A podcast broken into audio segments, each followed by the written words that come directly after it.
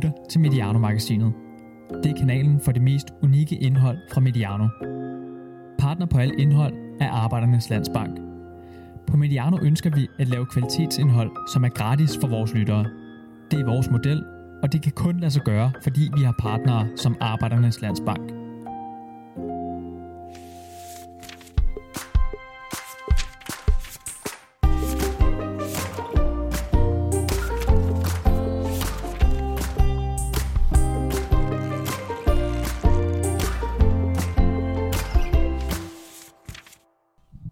Velkommen til Bold og Bøger. Vi er Sebastian Stanbury og Martin Davidsen. Hej Sebastian.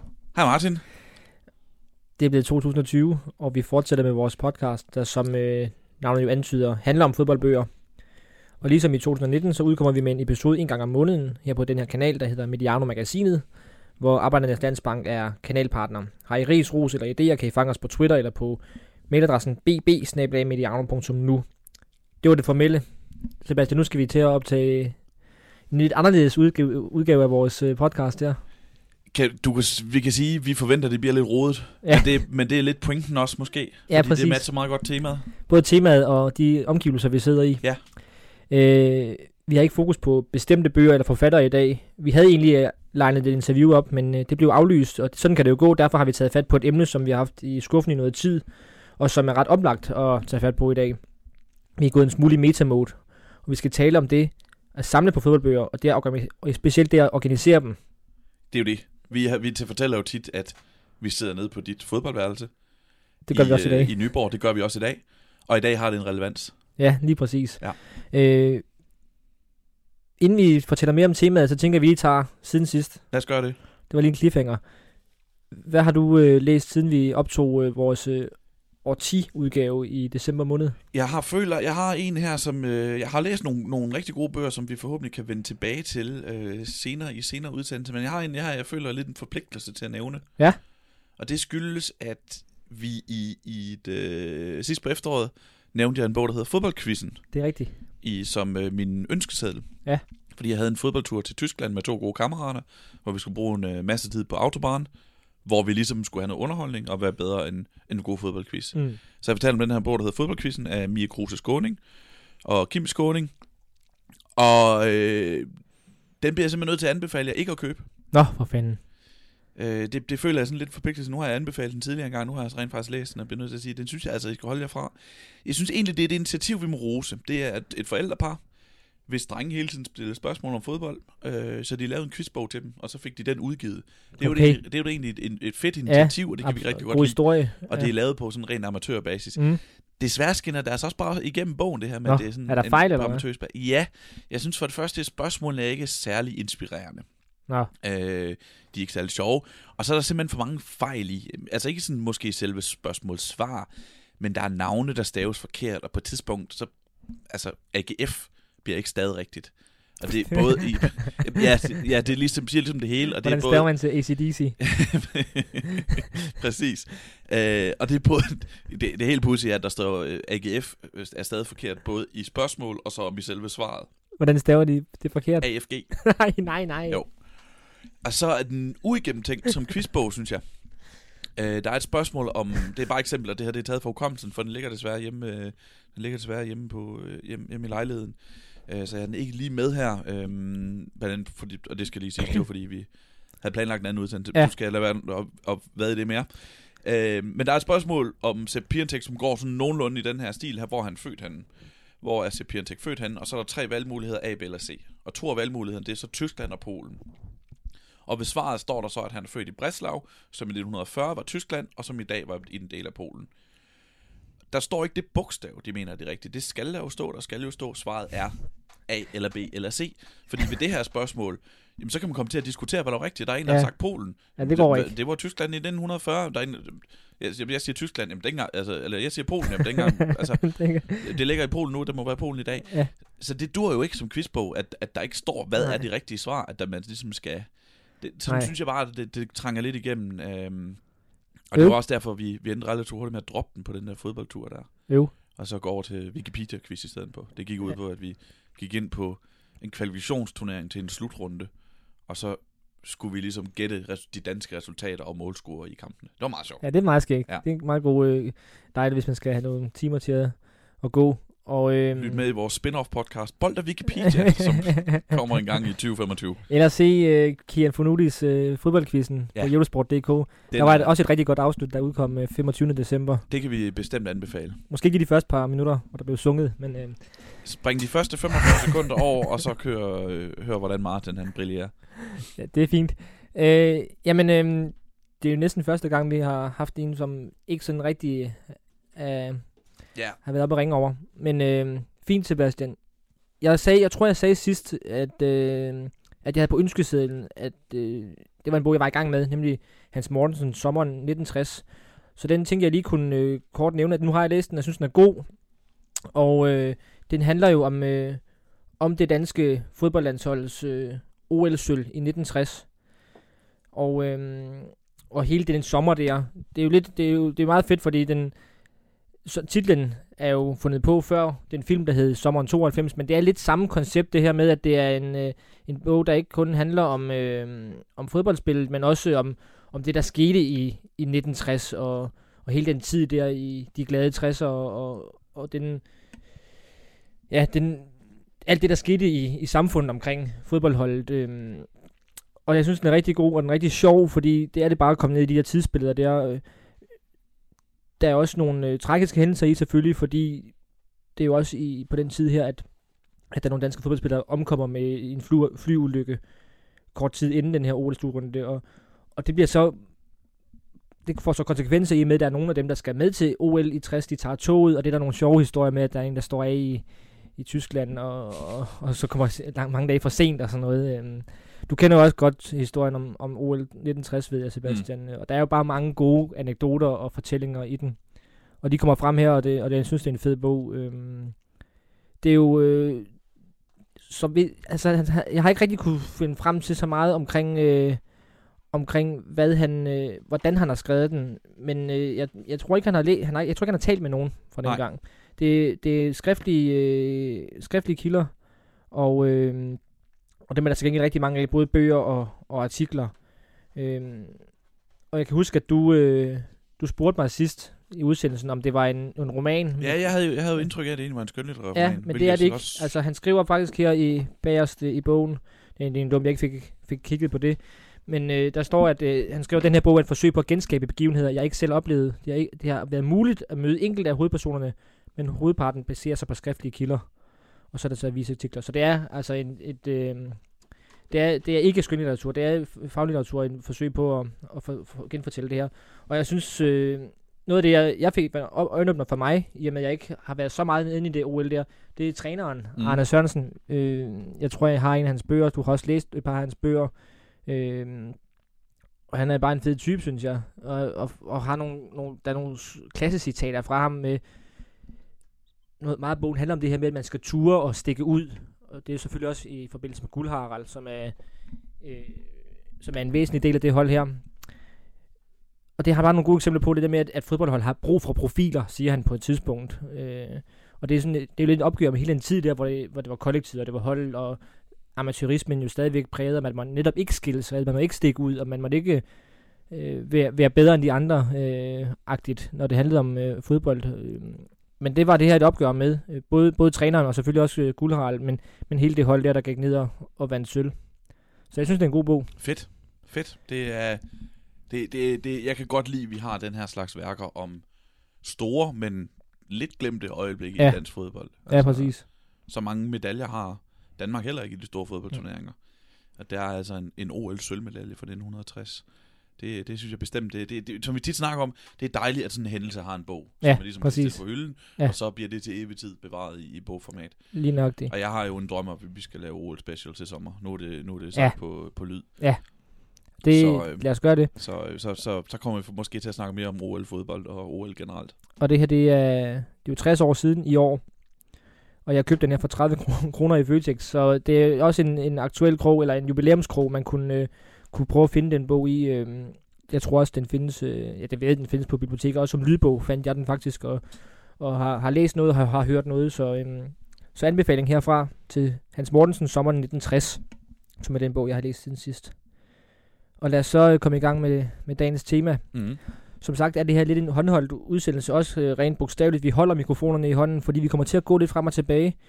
Øh, der er nemlig en, øh, en fodbold, øh, nogle fodboldbøger på mit gulv, her, der skal sættes i nogle hylder. Og det kommer så jo af, at du havde gang i et større projekt, Sebastian, i begyndelsen af måneden, begyndelsen af året her. Fordi der, der lagde du op på Twitter, at du skulle til at organisere dine fodboldbøger. Hvorfor skulle det, og hvordan, hvorfor skulle du det, og hvordan gik det egentlig? Ja, det er jo det, vores tema i dag er fodboldreolen. Bogreolen. Bogreolen, ja. Ja. Og vi går jo op i vores bogreoler, og vi øh, med, med, med jævne mellemrum, så får vi dem organiseret, og så går der i al den tid, hvor man, efter man har organiseret dem, så lige så snart man får en ny bog, så går det galt. Ja. For hvor skal man lige gøre den bog? Ofte så har man et vis mængde plads at arbejde med, og så når man så får en ny bog, så er der ikke lige plads til, at man kan stille den det sted, hvor det Mm. hører til, og så bliver den lagt ovenpå, og til sidst er det bare et stort råd. Altså min lejlighed, jeg havde bøger liggende i vindueskarmen, Mm. jeg havde bøger liggende på mit spisebord, jeg havde bo- bøger liggende på stole, øh, sengebord, natbord, over det hele. Ja, jeg tror jeg faktisk, de første gange, jeg besøgte dig, efter du havde flyttet ind i din nye lejlighed, der tror jeg faktisk, jeg kommenterede, at du skal styre på den der bogreol der. Ja, Eller så tænker jeg det bare. du og, jeg har, vi, du og jeg havde en rigtig hyggelig dag for nogle år siden i min, i min forrige lejlighed, hvor vi satte alle de der ting i, i, i stand, men så var det, da jeg, da jeg flyttede, øh, og jeg havde nogle folk til at hjælpe mig, så var det ikke ligesom jeg sagde, boys and girls, nu tager vi lige halvanden dag ud af den her flytteproces, og så sætter vi lige bogreolen og får de styr blev på bare den. ind. Så de blev bare hældt ind, og der, nu har jeg efterhånden boet der i tre år, og det er en lejlighed, jeg bor i nu. så det er, det er et værre rod. Øh, de lå over det hele, som sagt. Jeg har på, der lå nogen i vindueskarmen, og det har regnet ind på nogle af dem, og altså, det er jo en katastrofe, og du, Mm. øh, du var på et tidspunkt på, på besøg, og så bemærkede du, at, fordi så bliver nogle af dem også taget ud af reolen, dem Ja, ja, man har haft tidligere, og så bliver de bagt og lagt et eller andet tilfældigt sted, sådan på langs af de andre på reolen. Øh, og du bemærkede på et tidspunkt, at øh, sådan lidt passivt og aggressivt, at øh, mirakelmageren om Richard Møller Nielsen, som du som bekendt har skrevet, øh, ville du godt lige have vendt ud, så man i det mindste kunne se coveret på den, fordi den lå bare sådan med, med, med billedet, eller med... Øh, med, med, siderne med udad. siderne udad, så man ikke kunne se, hvilken, hvad det var for en bog. øh, og det måtte vi så ret øh, ordne. Ja. Så det skulle der styr på. Og øh, jeg havde en ledig weekend, det er januar. Det er et godt tidspunkt at få styr på sin bogreol i, fordi Ja. vejret er ikke så godt udenfor. Lige nu kigger vi godt nok ud på en, en fin solskins, øh, solskinsdag, men det, det er koldt af helvede Mm. til. Det er også et godt tidspunkt at læse bøger på. Det er et rigtig godt tidspunkt at læse bøger på, når det er så koldt, som det er. Mm. Øh, så få læst nogle bøger, eller få sorteret jeres bogreol. Ja. Ja. Så jeg satte en weekend af til det. Øh, det endte faktisk med... ja, det, det, det endte med at strække sig over en længere periode, men øh, til sidst så brugte jeg en weekend på at få, få helt styr på det. Og, og det gik godt. Jeg fik sat dem op. Jeg har, jeg har nu styr på min bogreol. Øh, jeg har en lille reol. Hvis vi tager det hele, så har jeg en lille reol, der, her, der har natur, politik, memoir, popkultur og rejsebøger. Så har jeg en anden lille reol, hvor der står sportsbøger, som ikke har noget med fodbold at gøre. Så har jeg en stor reol med skønlitteratur, samfund og tegneserier. Ja. Og så til sidst, så har jeg den store reol med fodboldbøger, Præcis. som er på plads. Bortset fra, at jeg har nogle udgaver af The Blizzard Ja. og Carlsens Aarhus bøger, som du talte om i sidste mm. øh, Ja. episode. Min samling af dem. Og øh, VB's årsskrift, som jeg har samlet fra. Ja. Jeg var en ung valenser Mm. øh, som desværre ikke udkommer længere, men dem har jeg en stor samling af. Dem har jeg ikke lige fundet ud af, hvad jeg skal gøre med. Det, jeg synes, der, der var ikke plads til dem på reolen. Nå. Så det må jeg lige finde ud af, Ja. øh, om der skal en ny reol, eller om, hvad der skal ske med dem. Jeg skulle lige så sige, om de skal i kælderen og sådan noget. Det kommer ikke til at ske. Men nu er der styr på dem, og det var dejligt, og man fik, det, var, det, det, det var dejligt at få styr på. Mm. Jeg opdagede for eksempel, at jeg havde, der var nogen, jeg havde flere eksemplarer af. Jeg havde, øhm, jeg havde tre udgaver af VB's årsskrift fra 1984, og det seneste, Det er skråstreg da altså også sidste, en fin en at have. det seneste skråstreg sidste øh, udgave, øh, det sidste danske mesterskab, som, som VB vandt, var selvfølgelig øh, relevant, men tre udgaver måske lige rigeligt alligevel. Øhm, så nu er der styr på det. Stærkt. Øhm, og øh, jeg er jo blevet inspireret af dig, øh, så nu er jeg også organiseret min. Jeg har jeg er et stykke vej med det, fordi det er også tre år siden, jeg flyttede til, til Nyborg her, og jeg var glad for, at min hustru var med på den idé, at, at jeg skulle have det her fodboldværelse, for så kunne nemlig, og det var måske en af hendes bagtanker, at så kunne alle fodboldbøgerne komme derned. I har Så også en bogreol Vi oppe har i nemlig en bogreol oppe i stuen, hvor, øh, hvor alt det der almindelige, hvis man skal kalde det det, øh, litteratur står. Men, øh, men og så er alt, øh, alt sport og fodbold er i, i kælderen her. Og, øh, og det ruder jo. Jeg har, det, det, vi, det vi gør nu i løbet af den udsendelse, det er, at vi skal prøve at få styr på min bogreol, og så snakker vi lidt om nogle af de bøger, vi støder på. Vi snakker om det her med, hvordan man gør det, og, og, øh, og hvorfor det er sjovt at have en, en, en samling. Men øh, men jeg har ikke helt tjekket på min samling. En gang så havde jeg faktisk alle sammen i, skrevet ind i et Excel-dokument også. Mm. Og det bliver måske det næste, at det skal opdateres, fordi den, den, øh, den ligger og også samler støv, den, det Excel-dokument der. Jeg talte min, Ja, og har 326. stærkt. Så det er jo meget rart, at Ja. der er mindste, har, man har et tal på. Ja, præcis, og det, og det, det, det vil jeg også gerne, for det bliver man også nogle gange spurgt om, og det er også bare meget rart. Øhm, og tanken er jo, at, at øh, nu har jeg taget måske halvdelen af bøgerne ned fra hylderne, og så, øh, så stiller vi dem på hylder, mens vi taler om, om det her, og hvorfor det betyder noget, noget for os. Øh, men, men det, jeg har gjort indtil videre, det ja, er jo... fordi hvis vi, vi, kan vi lige stille os derover? Kan ja, vi det? det kan vi sagtens. Og igen, lytter, nu siger vi det for sidste gang, at øh, vi holder mikrofonerne i hånden. Vi freestyler lidt Jeg her. har ikke et headset på i dag, men øh, det må ikke det går. Det jeg kigger på nu, hvis jeg ligesom skal være øh, lytternes øjne, Ja. er en sort reol. Jeg tror, den er fra Ikea, for jeg tror, det, Det er den. den, den, den er man til den, jeg har derhjemme. øh, de store, jeg har derhjemme. Ovenpå er der... Op, op, og i loftet er der hold, halsterklæder. Øh, der er et fra øh, OB Parma. Der er et fra Celta Vigo. Der er et fra HSV, og så videre, så videre, så videre. Der er en kagedåse fra VM i Mexico 86. Så er der Per Kærbys Magiske Øjeblikke, som vi har talt om. Ja. Som ligger her ovenpå. Der er en, Det er en LP. en LP med Ja. recepten. Yes. En af de mest bedst sælgende danske plader nogensinde. Måske singler måske nogensinde. Yep. Øh, nogle forsider fra EM92. Øh, glas En Fodboldglas. ja. og nogle øh, coasters og landgejl. der, det, der, det er en likør, den der du kan se i sort-gul. Ah, hvor En, der står en likør, der er formet som en fodbold. Pikarski Poker. Ja, det ved jeg ikke, Nej. hvad det betyder, men jeg fik den af min svigerfar. Super. Ja, der er en masse fodboldgejl på det værelse her, det må vi sige. Yes, det er der. Det er jo meningen med et fodboldværelse, kan man sige. Så kan jeg se reolen. Ja. Der er der noget, der står her i forvejen. Kan du ikke lige sige, der, der, der, er, en- der er, en- vi har en masse liggende her, som vi kommer til Ja. at ligge og gå og spark på. Og så er der noget, der står her i forvejen. Ja, vi, vi kan jo også godt sige til, til lytterne, og optimalt så var det her et tv-program, men det kan være, at vi branch out på det på et tidspunkt, øh, hvis der. Men øhm, det, jeg har lavet stå på hylderne, inden jeg lige tømte dem, det var, at jeg har en øverste hjørne her. Det er bøger, der relaterer sig til OB. Og folk kan jo høre på mig, jeg er fra Fyn, og folk ved også godt, at jeg har en podcast om OB, og jeg har fulgt OB i mange år. Så jeg har ligesom taget alle de bøger, der, der har noget med OB at gøre. Der er selvfølgelig nogle, nogle øh, spillere. Lars Høgh, det er selvfølgelig en OB-bog. Øh, så er der bogen om OB, de stribede fra Fyn. Der er den, jeg selv har skrevet om Richard Møller, der har meget OB i sig. Der er Miraklet i Madrid. Men så har jeg også taget en masse bøger, som, øh, hvor der er noget OB i. Stig Tøftings selvbiografi. Der er et par kapitler om OB. Ejko Nyskos, fucking Polak. Mads Tims bog. Øh, Jørgen Leslie Sørensens bog, Det fynske uvær. John Eriksen-bogen. Og så videre, og så videre. David Nielsen, for den sags skyld. Altså alle de bøger, hvor der er et eller andet med OBI, øh, Det har jeg gjort, fordi øhm, når jeg for eksempel skal skrive, lave sådan en bog, som jeg lige har gjort om Miraklet i Madrid, jamen så er det meget rart lige at kunne tage Stig Stiftings bog ned fra hylden og sige, jamen hvad har han egentlig skrevet om den periode her? Hvad har han sagt om den periode her?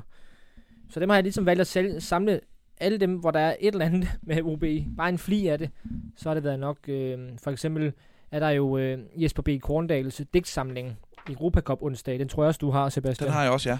Øh, Jesper øh, meget venligt for hver os begge to. Ja, og der er et øh, der er nemlig et digt om miraklet i Madrid i. Og det, det gør så, at den hører til på, på OB-afdelingen. Skal vi lige tage det, eller hvad? Ja, hvis vi kan finde det. Kan du huske, hvor det er henne? Øh, en gang der havde jeg faktisk en, øh, en sæd lige, lige på det punkt der. Det kan være, at du lige kan fortælle, hvad Ja. der... Men jeg finder det, og så kan du lige fortælle, hvad der så Uh. er på de andre hylder. Ja, udover dem, der, de er så sat op, de her OB-relaterede bøger. Øhm, der er også en med Gesa Toldi, som jo var OB-træner i en periode, har også været AGF-træner, mener jeg det er. Øhm, Udover dem, så har jeg en, en hel stribe af bøger, der hedder Danske Fodboldbiografier.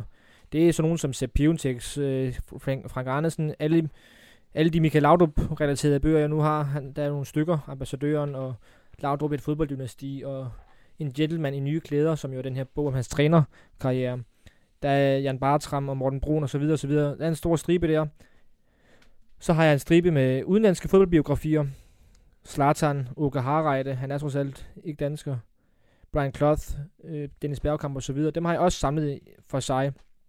Og så nede i hjørnet har jeg de her Carlsen årbøger, som du nævnte før, Sebastian. Dem har jeg altså på hylden.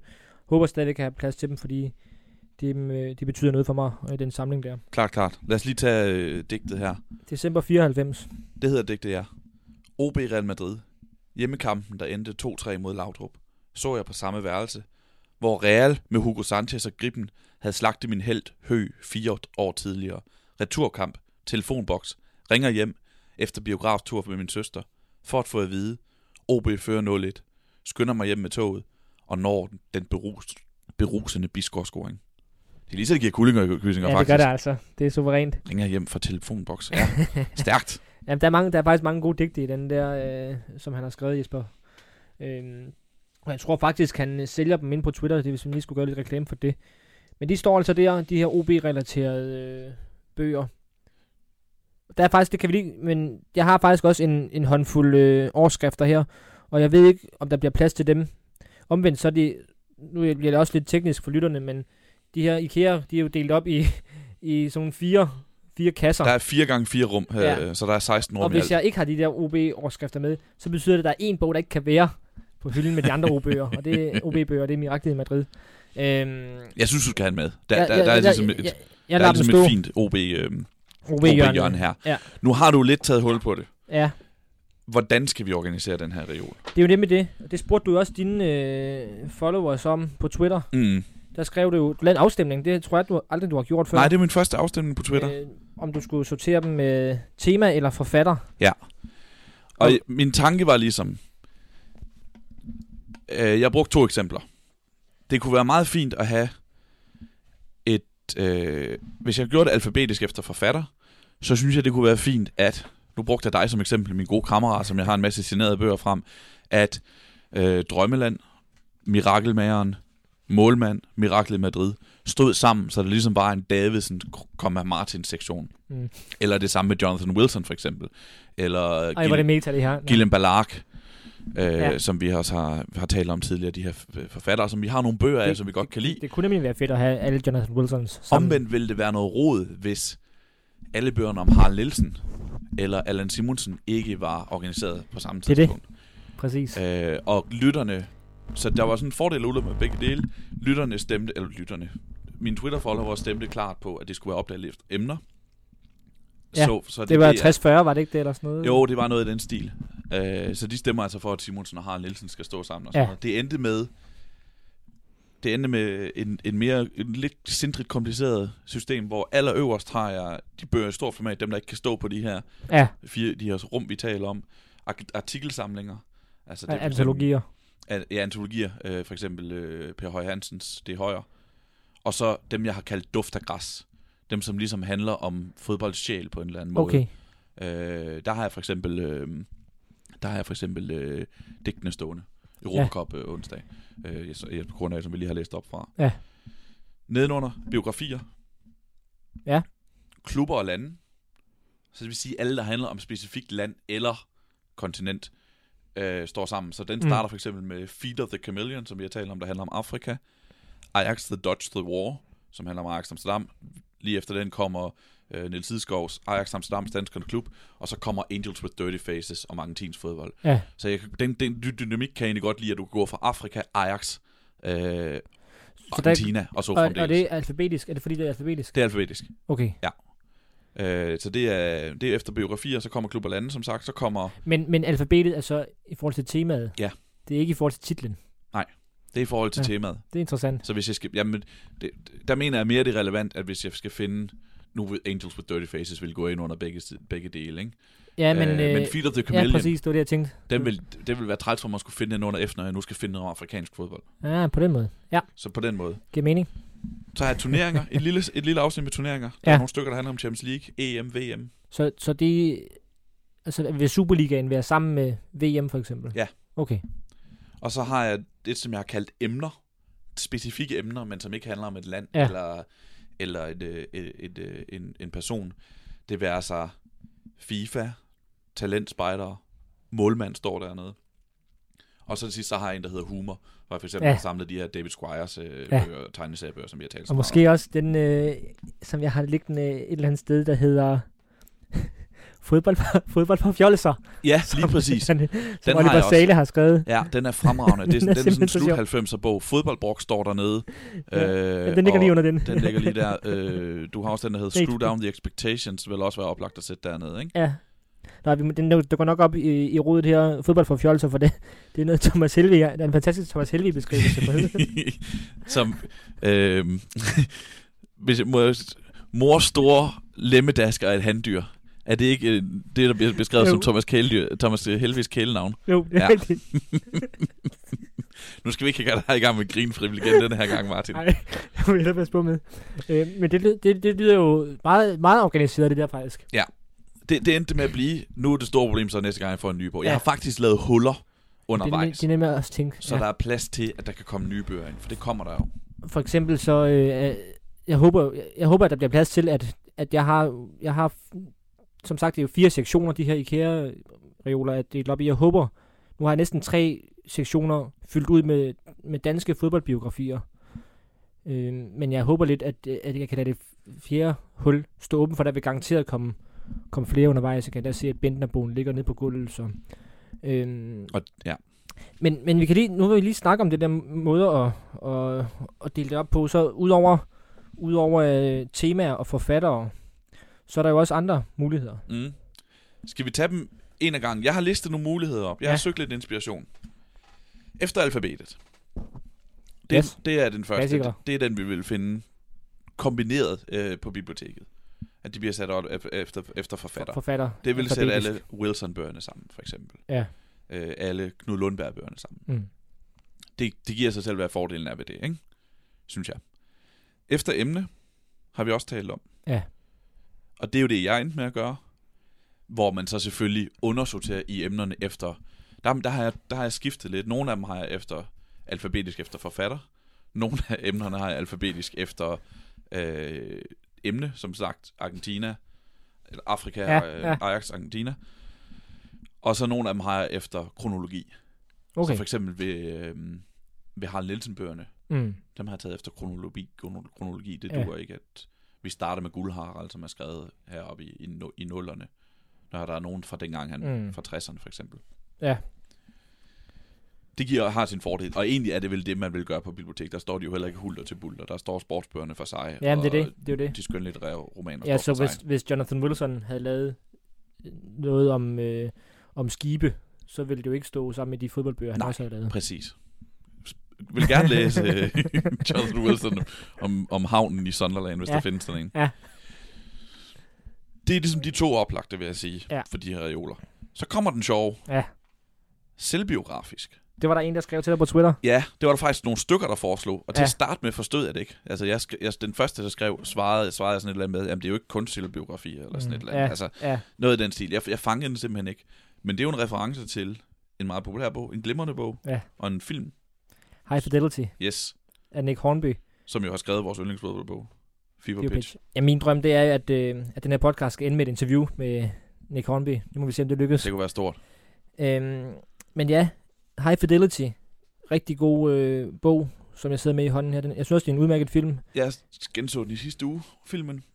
Faktisk så, øh, nu bliver det lidt endnu mere personligt og navlebeskuende, men jeg havde en periode, hvor jeg så den, hver gang jeg havde kastet over.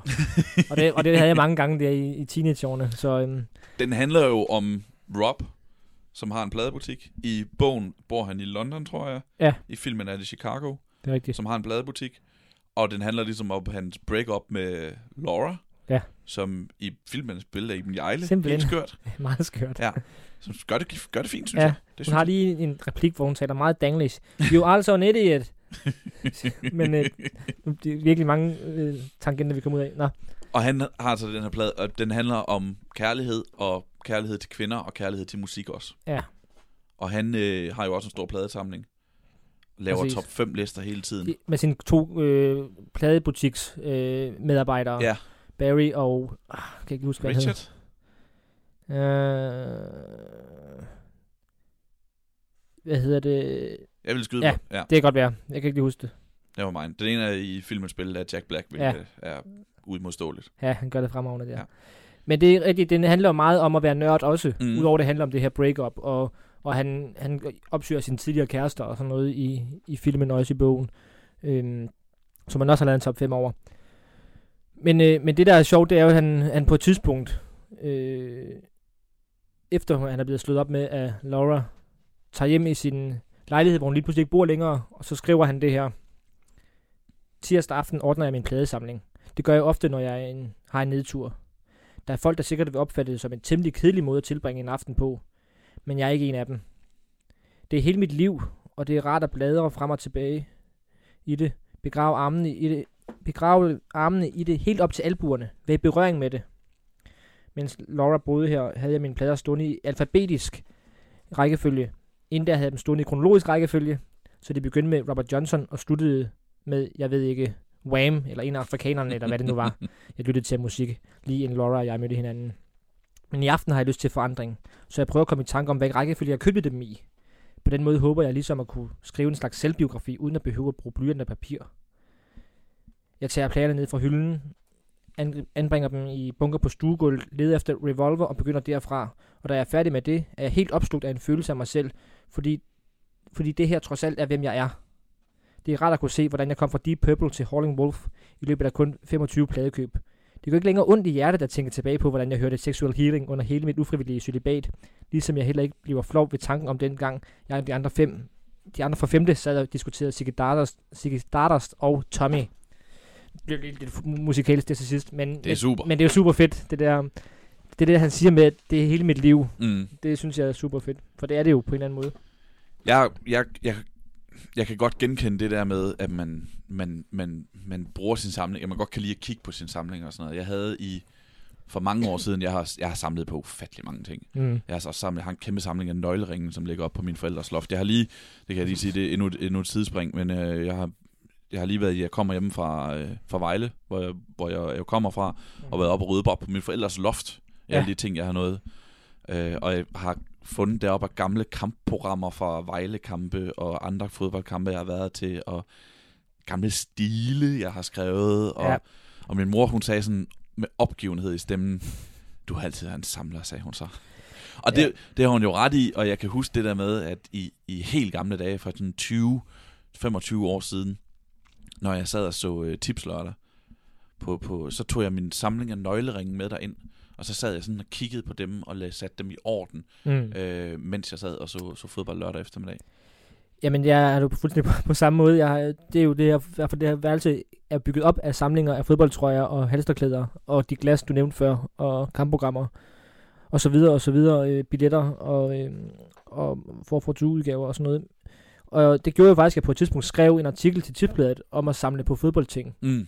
hvor jeg også interviewede Morten Brun om, at han startede med at samle på autografer, nu samler han på stadionoplevelser. Det er så ikke sådan en fysisk samling. Kan vi sige, at det var den øh, artikel, som var begyndelsen til Match Days, bogen, som udkom det øh, tænker jeg også. Hvordan siger han det egentlig? Den kan du Det godt tage æren for. Det, det, det burde vi bare have sagt til ham, dengang vi lavede udsendelsen med ham.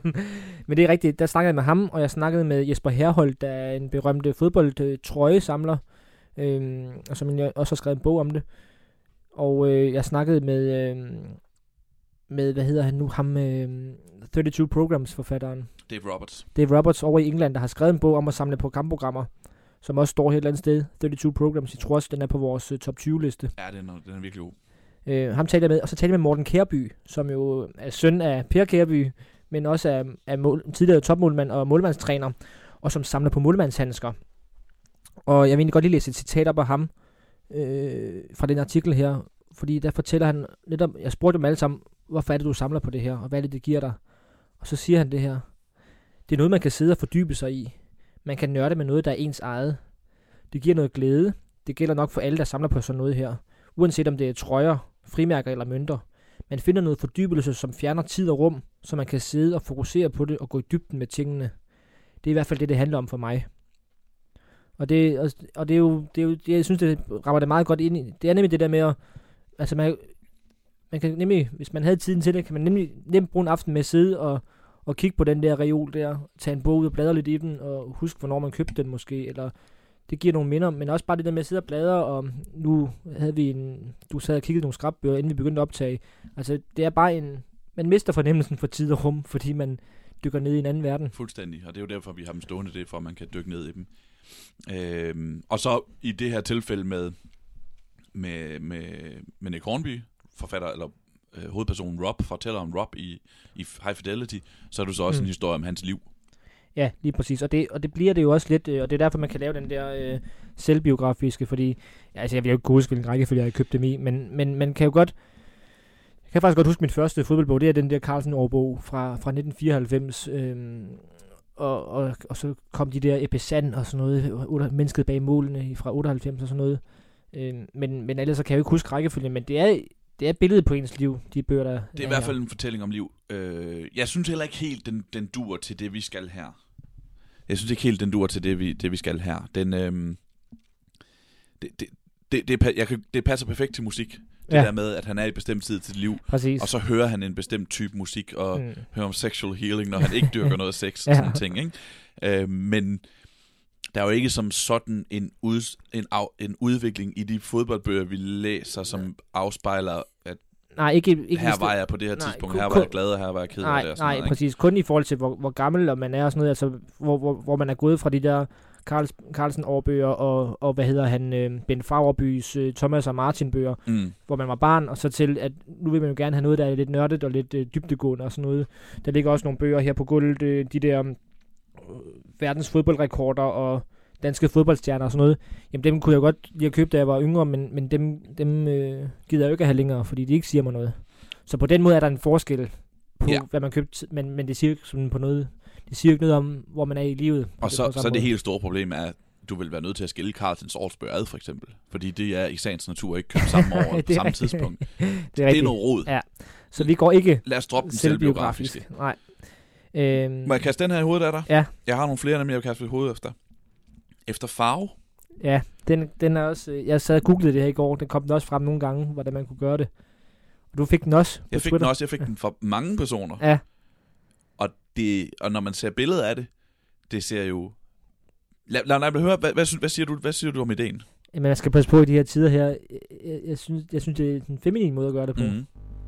Øh, men det kan se flot ud, men jeg forbinder det ikke rigtigt med, med et fodboldværelse. Jeg synes, det ser vidunderligt ud.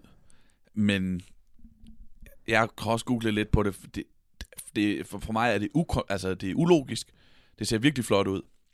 Men jeg fandt et citat fra en, der hed, en forfatter, der hedder Hanna Jan, Jana Giarda, Giarharda, tror jeg, hun hedder. Øh, det er hende, der har skrevet Et lille liv, som jeg synes, ja. Man ser på omkring på mange bog. Ja, min, min hustru har læst den, og synes, det er en af de bedste, hun har læst nogensinde. Så kan du sige, at hun har 12.000 bøger i sin lejlighed på Wow. Manhattan. Ja.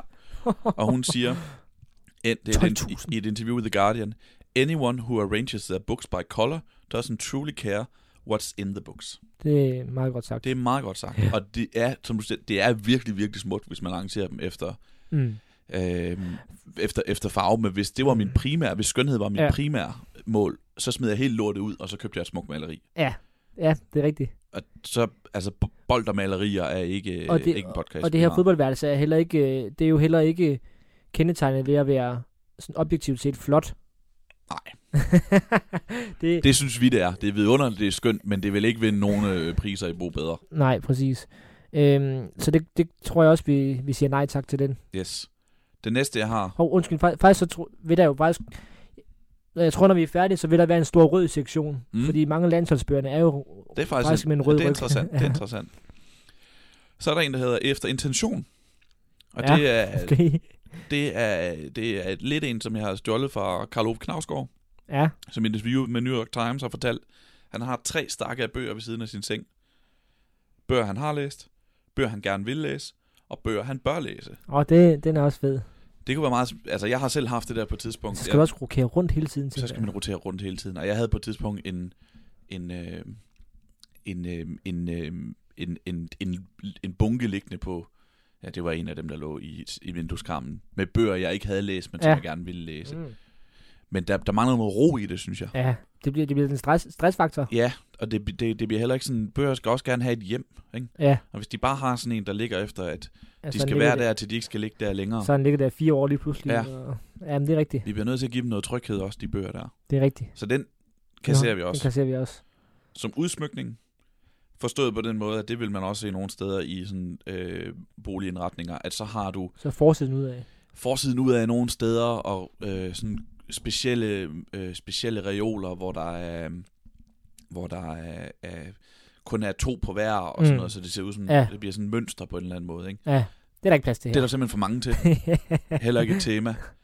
Så er der en sjov en her. reol middagsselskab. Ja, Forstået på den måde, øh, at hvem vil man synes kunne være sjov at sætte ved siden af hinanden til en, øhm, til, en, til, en, til en middagsselskab? Ja.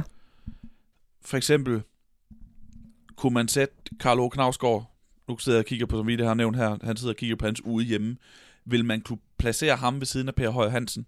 ja det kunne Og så vil godt. de have en god samtale om ja. fodbold og om rejser. Mm. Det- Mulighed, Ja, men også noget rod. Også noget råd og svært at finde rundt i. Præcis. Hvis jeg så skal finde den bog der, så kan jeg ikke huske, hvor jeg lige skal lede. Mm, nej, Så skal jeg præcis. bruge planen frem, jo. Ja, præcis. en kæmpe bordplan med de 300 bøger. Geografisk. det er lidt temaagtigt også. Øhm, forstået på den måde, at alle bøger, der foregår i Sydamerika, placerer man et sted. Og, Ja, Men, men det, det, er mere, det passer bedre til skønlitteratur, Ja. ja. må vi sige. Ikke? De her bøger foregår jo ja. ikke nødvendigvis et sted. Og den sidste, komplet kaos. så bare hælde dem Bare ind. hælde dem ind. Det var det, du, det har du levet i i tre år. Det har jeg levet i tre år. Hvordan var det egentlig? Det var kaotisk, og man kunne ikke finde, hvad man skulle bruge. Og jeg har tit tænkt, åh, oh, hvor lige den han står her, og så bruger man en halv time på at finde en bog, og Mm. den er der bare ikke. Nej. Og så finder man senere ud af, at man ens øje vandret forbi den tre gange, ikke? Ja. Men man ved ikke, hvor man skal lede efter den. Det er ikke den, vi går efter. Skal vi lægge os fast på en af dem her? Du har, vi, har, vi har jo lagt os fast på en. Ja, det har vi, og det, det, bliver, øh, det bliver jo tematisk Ja. øh, delt op. Og vi er jo allerede godt i gang med at have de her OB, OB-relaterede bøger samlet, hvilket betyder, at Stig Tøfting står under OB. Det er kontroversielt, det ved jeg godt. Men, øh, Men men dejligt personligt, det kan jeg godt lide. øh, og det er måske det tætteste, vi kommer på noget selvbiografisk. Altså det er det der med, man kunne godt gøre noget, de- noget, der betyder noget for en, eller noget, der ligesom... Det er jo kun mig, der, der ved, at den skal findes der, kan man mm. sige. mm. Og det tror jeg også, han skriver et sted, øh, øh, Nick Hornby, det der med, at det, det er jo meget fedt, øh, at, øh, at hvis han skal finde den og den plade, så er det kun ham, der ved, hvor han skal kigge. Mm. Og det er jo det samme med mig her med, med OB-hylden der. Men ja, det, vi har en, øh, vi har en OB-sektion, så har vi danske fodboldbiografier. Hvad siger du til Ståle Solbakken? Der er Ham- to biografier med ham. Jamen, dem bliver du nødt til at placere nede ved Det, udlandske. det kan vi lige så godt flytte ned med det samme. Du, så. har, du, du, du satte jo præcedens, da du satte Åke Harreide derned. Det er rigtigt. Øhm, vil du gøre det? De, de står der. Det er fordi, jeg er lige viklet ind i en mikrofon her. Det kan jeg sagtens, de er der. Og jeg bliver også nødt til at sige, jeg ved ikke, om det er nu, vi skal gøre det, men de, de er jo heller... de- Har du nogen form for orden på dem her biografierne? Nej, det har jeg ikke. De skal, der vil jeg jo gøre det alfabetisk efter personen, det handler om. Ja, men det... Eller efter nationalitet på de udenlandske. Det bliver meget... Øh, jamen, det er rigtigt. Du har jo ret. Det... Fordi det, det, det, kom, det er især kaos med, med de danske, synes jeg. Fordi... Øhm, altså, så, så står Lars Behrendt øh, ved siden af Ivan Jensen. Fodbold og spaghetti. Har du læst den? Ja, det har, den har jeg læst. det er en vidunderlig titel. Ja, den handler, som navn antyder om, øh, da han, han var en af de her Italiens farer fra slut 40'erne og Mm. 50'erne. Ja. I kølvandet på OL 48. Så. Men, men vi kan lige vende tilbage til det her, fordi Mm. jeg vil godt lige... Inden, altså vi har, nu siger det igen for tredje gang, OB-sektionen, danske biografier, udenlandske biografier, og så Carlsen overbøgerne. Carlsen overbøgerne tænker jeg ikke, vi kommer til at pille ved, øh, lige nu i hvert fald. For de står nogle i rækkefølge. Men så, så vil jeg egentlig godt have nogenlunde styr på nogle af de andre temaer. For så kan man også sortere lidt efter det. Du snakkede om turneringer. Ja. Jeg vil også gerne have en, der hedder landsholdsfodbold. Altså da, det danske landshold, for dem har jeg godt nok også mange af. Ja. Og der ligger en bunke her, hvor vi har øh, allerøverst triumfen med Christian Moore Bøjsen. Øh, vi har øh, tynd luft og, og den her landsholdets 200, 2198 profiler, som Palle Banks har lavet. Ja, De skal jo stå sammen, tænker jeg. helt sikkert. Men dem, de, Også selvom tynd luft jo er en turnering, altså det er jo også en turneringsbog. Jamen, det er et bog om landshold. Den, Ja. har jeg, den har jeg stående under Danmark, for eksempel, i min geografiske gennemgang af Okay. klubber. Og, øh, Nå, så du vil faktisk have den om landsholdet til at stå, måske indlede den øh, sektion, hvor der så skal komme øh, Brilliant Orange og om Thor, Holland, og Thor om Tyskland, og øh, græsset er til grønner i øh, Brasilien. ja, og, og for som ender også skyld, FC Barcelona, den våbenløse her. Fordi jeg blander klubber og lande på den måde. Ja, okay. Ja, fordi jeg, har nem, jeg havde nemlig også tænkt, om der skulle være en, en klubsektion, for jeg har nogle stykker om, om nogle øh, specifikke klubber jo. Det, det, det er mest fordi, jeg synes, man kan godt få for mange emner. Hvis Ja. du både har en, der handler om det danske landshold, samtidig med, at du har en, der handler om dansk fodbold, Ja. Og Superligaen. og Superligaen, så, det, så bliver det meget, og hvis du både skal have... Øh, det, det, det, jeg tænker Men du er, havde jo Superligaen sammen med turneringer. Brilliant Orange handler ikke om det hollandske landshold. Det er rigtigt. Så hvis, Det er så hvis du nu havde en, der handlede om øh, Hollands sejr, det er, et, det er et tænkt eksempel, for det har du ikke, tror jeg. Men hvis du havde en, der handlede om Hollands sejr ved EM 88, Mm. så ville den ikke skulle stå sammen med Brilliant Orange. Hvis du både havde en, der havde om Hollands landshold, og så en anden sektion, der handlede om fodboldlande. Mm. Ja, det er rigtigt. Det er rigtigt. Så derfor har jeg sat lande sammen. Men så, så vil du for eksempel have øh, min bog om øh, Bayern München stående for eksempel ved siden af Thor, bogen om tysk fodbold. Nej, fordi Bayern München er Bayern. Den vil stå under B. Og Tyskland vil stå under T. Så, nå, det, det, det synes jeg er jo kontroversielt. Jeg vil jo gerne have, når det er samme land. Jamen, det kan jeg godt forstå, men det, det kan du også godt gøre så. Så synes jeg, du skal gøre det sådan. Så, så, synes jeg, så synes jeg, det er sådan, vi gør det. Ja. Hvad, hvad køber du min... Øhm, Jeg køber din... køber du min... At du også har en, der handler om duften af græs, for eksempel? Ja. Ja. Og, øh, og, og så en, en sektion til specifikke emner, fordi jeg sidder og kigger her, for eksempel, du har Feltherre, skrevet af øh, Niels Idskov, Asger Hedegaard Brøger, med bidrag af Peter Klar, Ja. Morten Glenvad og Henrik Ejgaard, Ja. vil stå godt sammen med Vind eller Forsvind.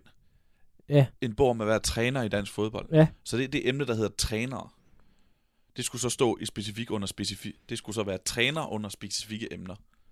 Så der er et, et overordnet kategori, der hedder specifikke emner. Ja, at dem, der ikke passer ind i biografier, ja. eller Ja. klubber, eller lande, eller hvad Ja. det nu måtte være.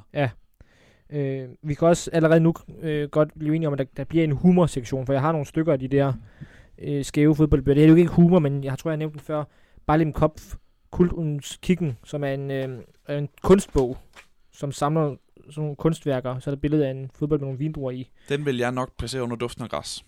Det vil, Det vil jeg gøre, græs. Men det, men det, det, det, det vil jeg gøre. Jeg har ikke glemt at nævne, jeg har også en, øh, en, en sektion, der hedder skønlitteratur. Ja, og, det, og så, så inden vi sådan rigtig går i gang, her, her 45 minutter inde i udsendelsen, øh, så, så øh, er der jo også det, der hedder sportsbøger. Den kan vi se over til venstre på mit værelse her. Ja.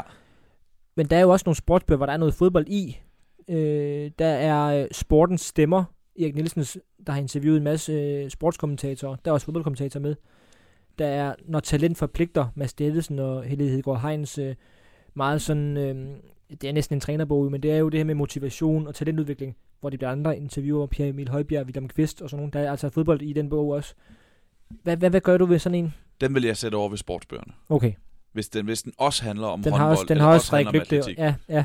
Det store problem er, at du over på din sportsreol også har fire eksemplarer af stående af Richard Møller Jamen, Nielsen det er fordi- det-. Det er fordi, og bag, bag den der stak, det der står en masse bøger af dem, der hedder Målmand, som jeg også har skrevet. Det er fordi, jeg, jeg har også et lager af, af bøger, jeg selv har skrevet. Hvorfor står de så ikke over på den reol, hvor du har øh, en, en, Jamen, to stakke af Mirakel Madrid? Ja, Jeg, jeg kan godt høre, at der er nok at gøre her. det må vi sige. Det må vi sige. Jeg ved ikke, øhm, jeg tror lige, vi tager en kort øh, break her, og lige pauser den, fordi jeg skal, jeg skal, lige, øh, jeg skal lige samle mig. Super. Lad os gøre det.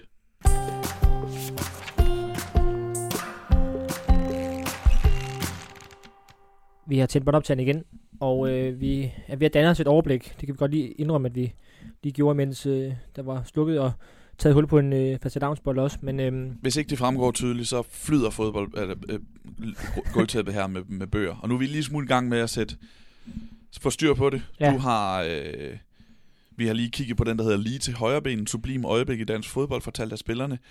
Lille krise. ja, Er det, er det en landsholdsbog? Der er rigtig mange, den handler om, som navnet øh, antyder, om sådan store kampe, øjeblik i den, dansk den er fodbold. vist udgivet to gange, også under titlen Presenting Jesper Olsen, hvilket er mærkeligt, fordi det refererer specifikt til et, Ja. et øjeblik, som er hans mål mod England i, i 82. Præcis. Øh, er det en landsholdsbog, eller er det Dansk fodbold. dansk fodbold generelt Ja. lille krise, indtil vi heldigvis finder ud af, at det bliver overrulet af, at der er kapitel, der handler om Lars Ø og kampen øh, OB Real Madrid i, øh, I Miraklet Madrid, ja. ja. i Miraklet Madrid i, i 94. Så, Så den det- ryger op på OB-hylden. Jeg sætter Ja. den her. Ja. Og så har du bedt mig gå på jagt efter dem, der hedder Duften af Græs. Og, øh, og så har vi også besluttet, at, øh, at det der med at, at, at nu, nu sætter vi bare lige et tema, så må jeg selv lige øh, sortere dem efterfølgende. Øh, altså det der med, at, at Johan Cruyff står ved siden af Wayne, Wayne Rooney nu i, øh, i, i udlandske biografier. Sådan bliver det lige nu. Mm. Øh, men ja, det må du gerne. Og så vil jeg nemlig øh, begynde, jeg tænker lidt at begynde på at, at sætte nogle af de bøger op, som, som handler om, om det danske landshold. Fordi så, så skal den indlede, indlede den sektion, der skal handle om, øh, om lande, altså om fodboldlande. Klart. Så det vil jeg lige øh, gå over og gøre her. Men Sebastian, kan du ikke lige, mens jeg vikler mig ud af, af nogle ledninger her, øh, fortælle lidt om, hvad du sidder og, og graver i nu? Jamen, jeg går i gang med duften af græs. Øhm, og det har jeg ligesom defineret ud fra. Det er de bøger, der siger, nu har du væltet en kæmpe stak her, Martin. det er de bøger, der siger noget om, hvad det er, fodbold betyder for os. Ja. Fever Pitch, for eksempel. Oplagt til øh, duften af græs, ikke? Den ligger oven i øh, Bold i blodet, som Per Frimand og Carsten Vave har skrevet. Jeg vil også sætte, som vi tidligere talte om, Dave Robert 32 Programs, som handler om, hvad kampprogrammer har betydet for ham i hans liv, øh, vil jeg også sætte. Så det er ikke nødvendigvis bøger, der, der altså, når vi siger duften af græs, så tænkte jeg nemlig, så skal det være noget, der er meget fodboldspecifikt. Altså, For mig er det det der med... Det er Kærlighed til spillet, Ja, kærlighed til spillet. Hvordan bliver det fi- defineret? Øh, Ja. Så dem, dem jeg helt klart sætte der. ja, og imens så er jeg i gang med at sætte de her landsholdsbøger op. Øh, det kalder man til at starte med. Det er, det er sådan nogle, som øh, Troels Møllenberg lavede sådan en fotobog-agtigt. Øh, det hedder Dynamit. Den står sammen med, den står sammen med, øh, med landsholdet i med- og modgang. En af andre af Palle Banks sta- statistiske værker.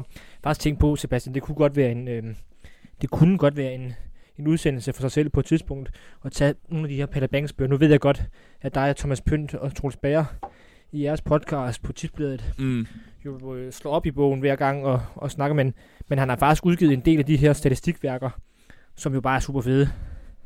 Helt sikkert. Jamen, det, det, det, det, er bestemt en mulighed. Det synes jeg er en rigtig god idé. Øh, så har jeg lige et spørgsmål her, Sebastian. Ja. Jeg har en bog, der hedder, som Per Højer har lavet, der hedder Til landskamp. Danmark i VM og mod EM 86. Altså, altså til landskamp 86 hedder den. Det er en landskabsbog. Det er en landsholdsbog. Det vil jeg sige. Det er Vil godt. du tage den her, der Han- hedder han har Sir Alex Ferguson 1986-2013? Det er ikke hans alder, det er, hvor de råder over Manchester United. Det må være en, en udenlandske personer, øh, Ja, ja, det- det- på, det- på det- sin vis, ikke? Det er en citatbog, hvor øh, de har samlet en hel masse citater af og om Alex, Alex Ferguson. Jeg kan- vil godt lige tage mit yndlings citat. Det er ikke et, han selv har sagt. Men øh, skal jeg se, om jeg kan finde det her. Ja, det er det allerførste, der er i bogen. Det øh, hedder nemlig Three Years of Excuses and It's Still Crap. Tara Fergie. Banner at Old Trafford, December 1989. Det synes jeg er vidunderligt. Det er en klassiker. hiver jeg altid frem, når, øh, når der bliver snakket trænerfyring, og det gør der jo ikke så sjældent i, øh, i dansk fodbold. Den kommer ned og stå ved siden af Alex Fergusons egen biografi, der hedder Mine Erindringer, ny revideret udgave, som han, jeg tror, den udkom øh, i forlængelse af hans, øh, af hans stop som United-manager. Jeg fik den faktisk i fødselsdagsgave. Af dig måske? Uh, jeg jeg sgu fik den huske. i noget... Ja, jeg fik den i en, en fødselsdagsgave engang. Jeg kan ikke lige huske, hvem. Men øhm, den kommer ned og stå der. Fedt. Står ved siden af Åke Harreide, apropos middagsselskaber. Jeg har fundet en her, der hedder Nils Idskov. Bevinget ord om fodbold. Ja, jeg har helt ikke læst klart, det. Helt klart skal i øh, duften af græs. Fordi det er folk, der siger, hvad betyder fodbold for os. Jeg slår op på en tilfældig side her. Fodbold er kun et spil. Det er ikke videnskab. Nogle gange spiller man godt, andre gange dårligt. Hvorfor? Der findes ikke svar på alt. Citat. Michael Laudrup. Stærkt. Den går helt klart i bunken med det dufter af græs. den her VM-bosserne, det er vel også bare en landsholdsbog, eller hvad? Ja. Det er jo Morten Olsen, Sepp Juntik og Bro Johansson, der på daværende tidspunkt, da den udkom i 2010, var de eneste landstrænere, der havde været til VM med Danmark. Og de blev interviewet af Hans Krabbe og Dan Hirsch Sørensen. Øh, meget sådan øh, letlæselig bog, vil jeg sige. De lavede nogle temaer. Mm. Men øh, Ja, kommer- det, det, det, det, det, jeg husker den, at det er sådan ret tydeligt, at de Det er har haft en en, enkelt, en enkelt dag Ja. med dem her, et enkelt hotelmøde, med, Ja. ja. og så har de talt om det. Uh, jeg kan huske, jeg savnede nogle lidt flere anekdoter, Ja. og lidt vildt. At det, det er Ja, så sådan, har de et kapitel, hvor de sådan noget om Peter Schmeichel, og Ja. så, snakker de om, om ham i noget, der virker til 10 minutter eller sådan noget. Ja. Øhm, jeg har lagt uh, Fritz Alpstrøms fodbold i sjov alvor. Titlen siger også, det lugter af græs. Det er også en rodet bog, må vi sige. Den, var det den, noget med den her vinder forsvind? Hvor vil du have den hen, den her med trænerne, Den vil jeg, have, den vil jeg lægge, lægge sammen, med, specifikke. øh, sammen med feltherrer. som var Speci- specifikke? Specifikke emner, og det vil i så i så fald være trænere. Du har også Og det en, er der også, det hedder fodboldbossen. fodboldbossen, det er er- så, så sportsdirektør, ikke? Samme stil. Jeg ved ikke, om jeg kan sige det her, uden at blive kølet ud som vært. Jeg vil overveje, om jeg skal have dansk fodbold 2005-6 stående på mit... Øh, på min bogreol resten Ja. af livet. Fordi vi er jo også i en situation her. Der er jo ikke uendelig plads. Det er rigtigt. Der, der er bare... Jeg tager lige fat i de her... Måske andre vil huske det.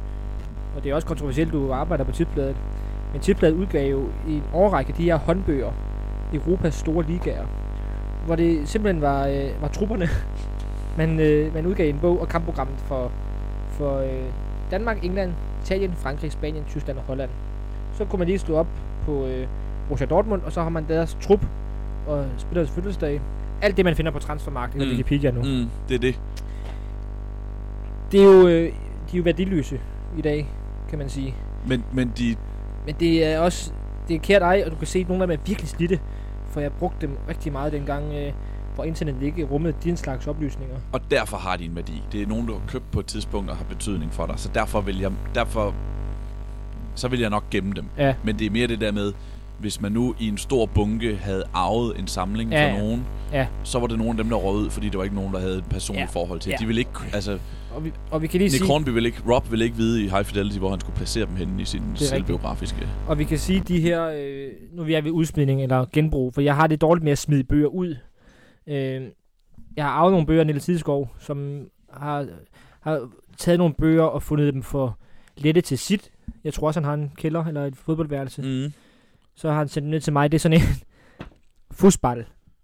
Der spil der Welt. Som øh, er en tysk bog, som jeg tænker, det er noget om fodbold. Øh, og det er på tysk, så jeg får den aldrig læst. Der er nogle meget fine billeder i, men det er sådan en, jeg tænker, den ryger måske videre. Der er også øh, øh, 100 European Cups, som er en gennemgang af Europakoppen. Måske meget god, god at have, men det er jo også et opslagsværk, og ja, Jeg kan det er svært. er der nogle historier i?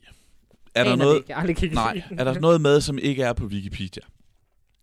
det, jeg- det tvivler jeg på. I sin tid, så var du og jeg, øh, jeg tror vi har talt om den her tur en gang i 2011, hvor vi er nede og besøge i Dortmund. Ja, hos Nikolaj Lisberg. hos vores gode kammerat Nikolaj Lisberg besøg ham. Han studerer dernede. Og så var vi i en boghandel, og vi købte, jeg købte, tror jeg, købte tre bøger på tysk.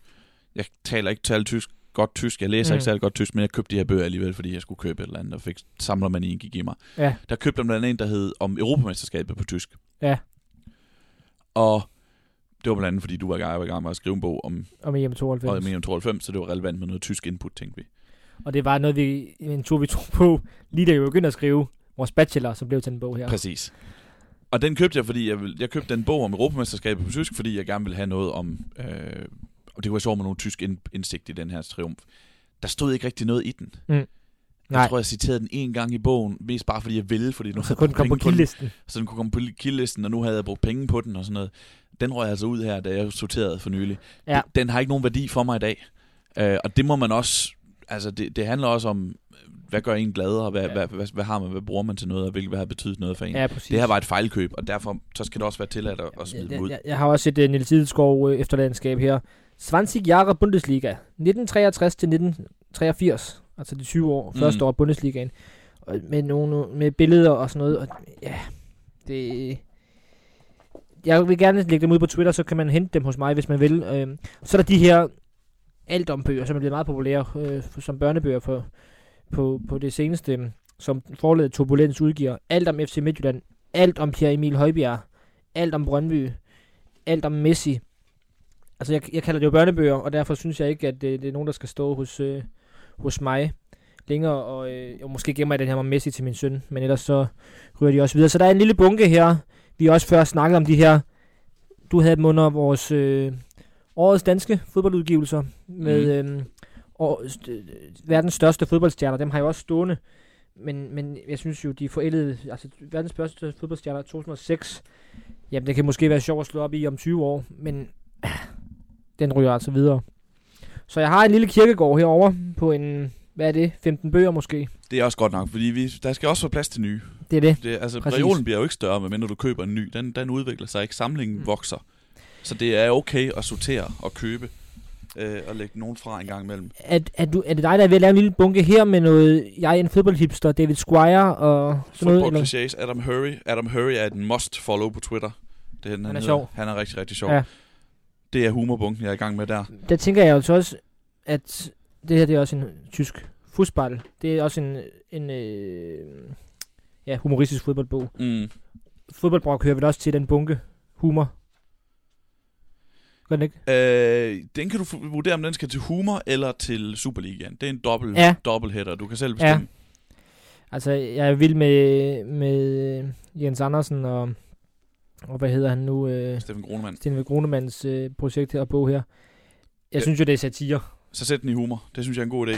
Det samme Screw Down the Expectations, fodboldcitater samlet af Christian Mor Bøjsen. Men hvordan kan det være, at den skal det, når bevingede ord om fodbold Fordi ikke skal? Nu slår jeg bare lige op tilfældigt. Nu slår jeg op på et citat her. Ja.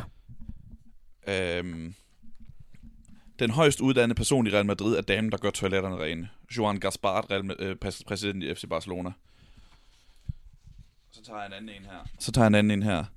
Når en italiener siger, at det er pasta, så tjekker jeg under sovsen for at være sikker. De er mestre i at lægge røgslør, så Alex Ferguson. Jeg synes, det er humoristiske citater, mange Ja, af dem. det er. Titlen Screw Down the Ja, Expectations. det handler ikke så meget om kærligheden til spillet. Det handler om, hvad, hvad er der blevet sagt af ting, som vi husker, fordi de var, under, øh, fordi Ja. de var sjove. Du er ikke stødt på fodbold for, for fjollet endnu? Jo, jeg er stødt på den, men nu har jeg, jeg ved ikke, hvor jeg har lagt af den. Jeg har lavet to bunker med den. Jeg har nemlig set den. Uh, jeg har faktisk set den. Jeg, er gået, jeg vi kan fortælle hernede, jeg er også i gang med at lave en, der hedder Skønlitteratur. Ja. Den er her. Jeg er også i gang med at sammen lave en, der hedder Antologier. Og så har jeg i samling med Dufter og Græs lagt Karl O. Knavsgaard, Frederik Egelunds hjemme ude, Hans Lauke og Peter Sørensens fodboldliv. Ja. Og Simon Crickley's What We Think About When We Think About Th- Soccer. Football. Øh, der, øh, hvad med... Ja, der er jo mange fandme... Det er svært, synes jeg. Jeg kan ikke huske, hvor jeg placerede fodbold igen til ende med mig om. Ja, for den tænkte jeg nemlig, den skulle, der, den skulle dernede.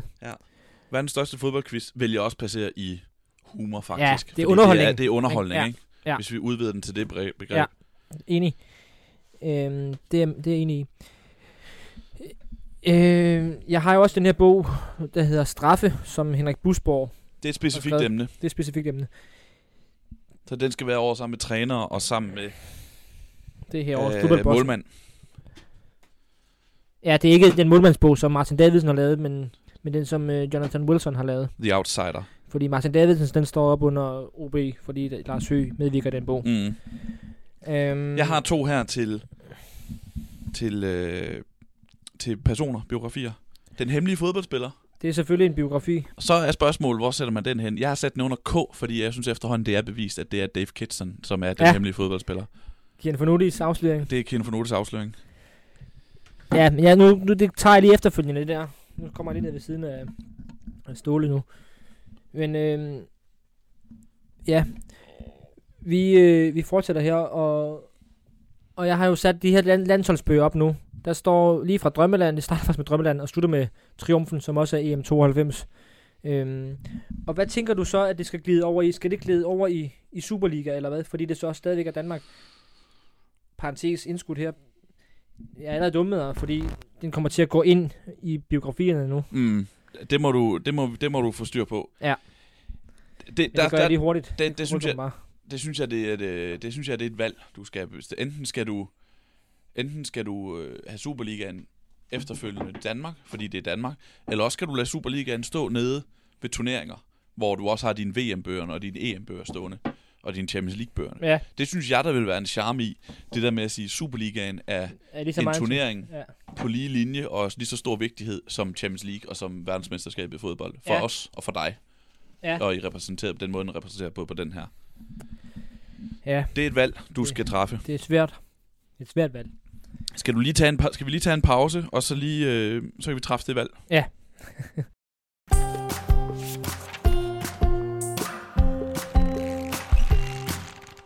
Nu har vi lige øh, sorteret videre her, og øh, nu er det blevet sådan, at, øh, at jeg har valgt at sige lidt geografi indover faktisk. Det Ja. vi snakkede om kunne blive noget rod, men det er en beslutning, jeg har truffet.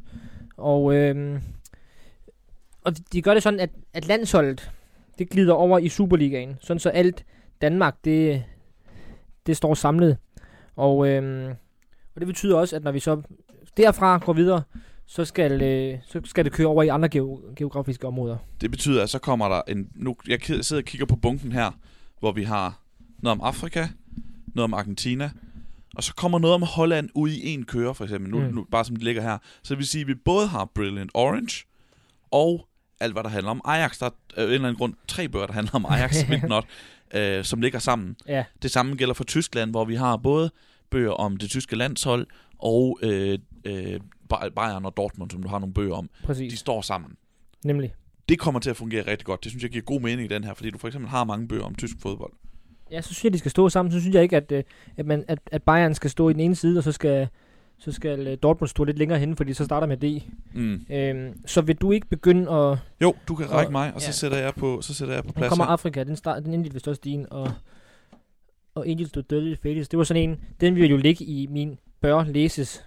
Øh, Ja, den fordi- bør du virkelig læse. Den fordi er, den er jeg, ved jo, jeg ved jo, den er god. Ja. Øhm, men den, jeg synes bare, den virker så uoverskuelig. Er det ikke øh, 700 sider eller et eller andet? Om den er fantastisk lang, og som jeg tror, vi har talt om tidligere, det der med, at den starter sådan i 1500-tallet. Øh, jeg, jeg Kan du give mig en lille smule mere ledning? Kan, Ja. jeg, kan jeg få det med at arbejde med? Øh, ja, det kan du godt. Jeg, jeg vil egentlig gerne, øh, hvis du lige tager græsset grønnere i Brasilien til at stå ved siden af Argentina. Ja. Sådan så det også på den måde bliver lidt... Det øh, bliver virkelig geografisk, det og, så, her. og så kommer Nordamerika her med Once in a Lifetime. The Extraordinary Story of New York Cosmos. Perfekt. Vil du så have Europa eller Afrika? Afrika. Ja, nej, den, den starter jo med Afrika. Den Afrika. starter med Afrika. Fedt. Og så går vi videre Ja. til Europa. Så vil jeg faktisk godt have uh, Behind the Curtain, for så starter vi over i... Ej, det giver ingen mening. Nej. Vi skal slutte med Østeuropa. Ja. Vi skal Så egentlig starte med England så, Nej, jeg, tror, hvis jeg vi synes, kommer fra USA. Ja, det vil være oplagt. Det vil det. Det gør vi. Jeg håber, det er underholdende for lytterne, det her. Men øh, Det er underholdende for os. nu tager du fat i Hjem til fodbold, som er Thomas Gravgaards Yes. øh, bog. Jeg har ikke læst den endnu, faktisk. Den skulle være ret god. Den var, nomi- den var er nomineret der- til ja. øh, årets sportsbog. Jeg har heller ikke, øh, jeg har heller ikke læst den. Ej, alle de fodboldbøger, vi ikke har læst, var. Det, Det, det, det bliver en for dårlig samvittighed. nej, jamen både og, fordi det er også rart at tænke på de oplevelser, der ligger foran, ikke? Men det er også, øh, der er også meget, som man føler, man burde have læst, det har du ret i. Nu har du lagt... Øh, Ja, men der er mange, der vi har, mangler lige The Four Lines, det passer med, så kan vi lukke England af på den her. men, men nu har du, du har jo glemt øh, USA-bogen. Den ligger derovre. Ej, Og nu er der også en sms, der tigger ind. Øhm, jeg kan øh, samtidig sige, at, at øh, når vi så har sat de her, øhm, de her på plads, så skal vi snakke om, øh, om det skal vi snakke om det her med at have, have en samling. Og der vil jeg egentlig godt lige øh, læse endnu et, øh, endnu et, øh, et, et Morten Kærby citat op faktisk, fra den her tidsbladartikel, Vi havde det her tidligere, hvor han var snakket om, øh, om hvorfor han samler. Så har han, så har han også sagt noget i den artikel omkring det med fodbold, hvorfor der er så mange ting, man, folk lige samler på fodboldting. Vi har været inde på det med halsterklæder, og vi har været inde på, på det med trøjer og, og alt sådan noget der. Morten Kærby, han siger det her. Fodbold er så stor og global en sport, hvor der er så mange historier at fortælle, og mange store marketingsafdelinger. Der er mange, der samler på retro-trøjer, men der vil også komme nye samlere, fordi der er større fokus på historiefortælling i, mark- i marketingsdelen. Det er svært at sige, hvad der gør det fedt. Det kan være nogen som mig, der sætter spillet på eliteplan, men det kan også være C4-spillere. I bund og grund handler det om kærligheden til fodbold. Om det så er støvler, handsker, fodbold eller kampprogrammer. Det er jo kærligheden til sporten. Og det er det jo. mm. så det er jo det, det, det, er jo det, det starter. det, er jo, det er jo en repræsent, det her er jo et symbol på vores kærlighed til fodbolden, kan man sige, ikke? Ja, fuldstændig. Øhm, og, øh, og nu har du sat øh, alle de bøger op, der handler om, Om landet geografiske steder. Ja. og geografiske steder, ja. Øhm, og øh, så tænkte vi, er nødt til at starte fra en anden side af her, men så, så kunne man godt sætte, øh, sætte specifikke emner hernede i bunden. Det synes jeg være oplagt. Ja. Øh, så så det, det, vil jeg, det vil jeg gøre. Men, øh, men Sebastian, det her med, hvad betyder det for dig at have en samling? Jamen, jeg har... For mig jeg tror jeg, det betyder flere ting. For det første, hvis vi specifikt snakker om den her samling af fodboldbøger, som vi jo gør, så synes jeg, det for mig er viden. Det er... Der står... Når vi sidder og kigger på de fødder foran... Jeg har sat mig i skrædstilling her foran i en reol, fordi vi er nede på de nederste hylder nu. Og jeg sidder foran en kæmpe mængde viden forsamlet på et sted. Mm. Øhm, det, øh, jeg har lige skrevet, skrevet en artikel om Milan som dansk fodboldby. Forstået på den, jeg skulle, øh, i skrivende stund er Simon Kjær lige kommet til, øh, til AC Milan på en lejeaftale. I skrivende stund ligeledes af Christian Eriksen føles det som meget tæt på at blive ny Inter-spiller. Så, så synes vi, det kunne, på tipsbladet, det kunne være sjovt at lave en artikel om, øh, hvad, hvad, hvad, er det, hvad er Milano for en fodboldby? Hvad har det danske aftryk på Milano ligesom været? Og der kunne jeg gå hen i en bogreol og finde, nu kan vi nævne ham igen, det fynske uvær Jens, øh, Jørgen Leslie Sørensen, Lige præcis. og finde hans øh, selvbiografi, øh, fodbold for 55 millioner, eller fodbold for 8 millioner, det er det, den hedder, ikke? Jo. Ja, det fra 1965, det var de to tal, jeg blandet sammen. Og så finde ud af, jamen, hvad syntes han om, om Milano som, som fodboldby? Det, det Milano, han spillede i 1950'erne i to Mm. sæsoner for AC Milan. Og, og, og den viden vil jeg ikke kunne få på nettet. Jeg vil ikke kunne finde ud af, hvor, hvad Jørgen Leslie Sørensen om, men den viden har jeg stående på min fodboldreol. Ja. Det er en ting. Det andet er, at det er et udtryk for, hvem jeg er. Det er, hvis man folk kommer ind i min stue, så vil de kunne se alle de her fodboldbøger. Øh, Ja, lige præcis. Det er nemlig, det der, det, er, det, det siger noget om det menneske, mm. der bor der. Og øh, det, det, hvis man kommer ind, så kan man sige, at han er glad for bøger, han er glad for fodbold, en kombination. Det er også minder. Det er bøger, jeg har, øh, det er bøger, jeg har læst, som jeg har holdt af, og som jeg ligesom har tænkt, dem vil jeg godt, det, det bliver mindt om gode tider og, mm. og gode oplevelser i mit liv, at jeg læse dem. Det er muligheder for at genlæse, selvfølgelig, helt klart. Det er gode oplevelser, som jeg gerne vil genlæse. Og så er det helt basalt set bare sjovt at samle. Det var det, vi sagde, som vi snakkede om tidligere. Vi er nogle samlere begge to, og du har et helt fodboldværelse fyldt med fodboldting, og, øh, og øh, jeg har altid været en samler, og hvad det så end har været, nøgleringe, eller sten, mm. eller øh, frimærker har jeg samlet på, og fodboldbøger, og autografer, og, Præcis. og så videre. Og det er bare, jeg har jo, jeg har jo ikke kun lige ordnet mine fodboldbøger, jeg har også ordnet mine skønlitterære bøger, Mm. og og øh, fandt ud af, at der var nogle bøger af Bjarne Reuter, som jeg synes, jeg gerne ville have stå til at supplere Zappa, som jeg stod ja. på Mariol. Ja. Og de var ikke lige til at finde, men, øh, men øh, jeg fandt dem på en blå, de var ikke til at købe på Saxo eller Mm. de andre steder sådan online, men jeg fandt nogen på en blå avis, så jeg var ude og hente nogle ude to eksemplarer ude i Klampenborg. Fedt. Jeg har egentlig været på, fra Aarhus, jeg skal hen på posthuset nu her, og så giver det mig en dejlig følelse i maven, når den samling af de Bjarne Reuter-bøger, jeg gerne vil have, nu kommer til at stå på min reol. Jamen, det, det er rigtigt, og øhm, Sebastian, nu, nu øh, inden jeg lige skal se og sige noget om det, jeg øh, forbinder med det her med fodboldbøger på, på mit fodboldværelse, så har jeg taget en beslutning om, at jeg kan se allerede nu, at jeg får ikke plads til at lige bøger her, hvis ikke at de der Carlsen overbøger lige kommer ud af hylden, og så må jeg se, hvad jeg gør med dem efterfølgende. Yes. Så vil du ikke lige, de, de er bag dig nu? Jo, det gør jeg. Øh, så, så, må vi, så må jeg finde ud af, hvad jeg gør.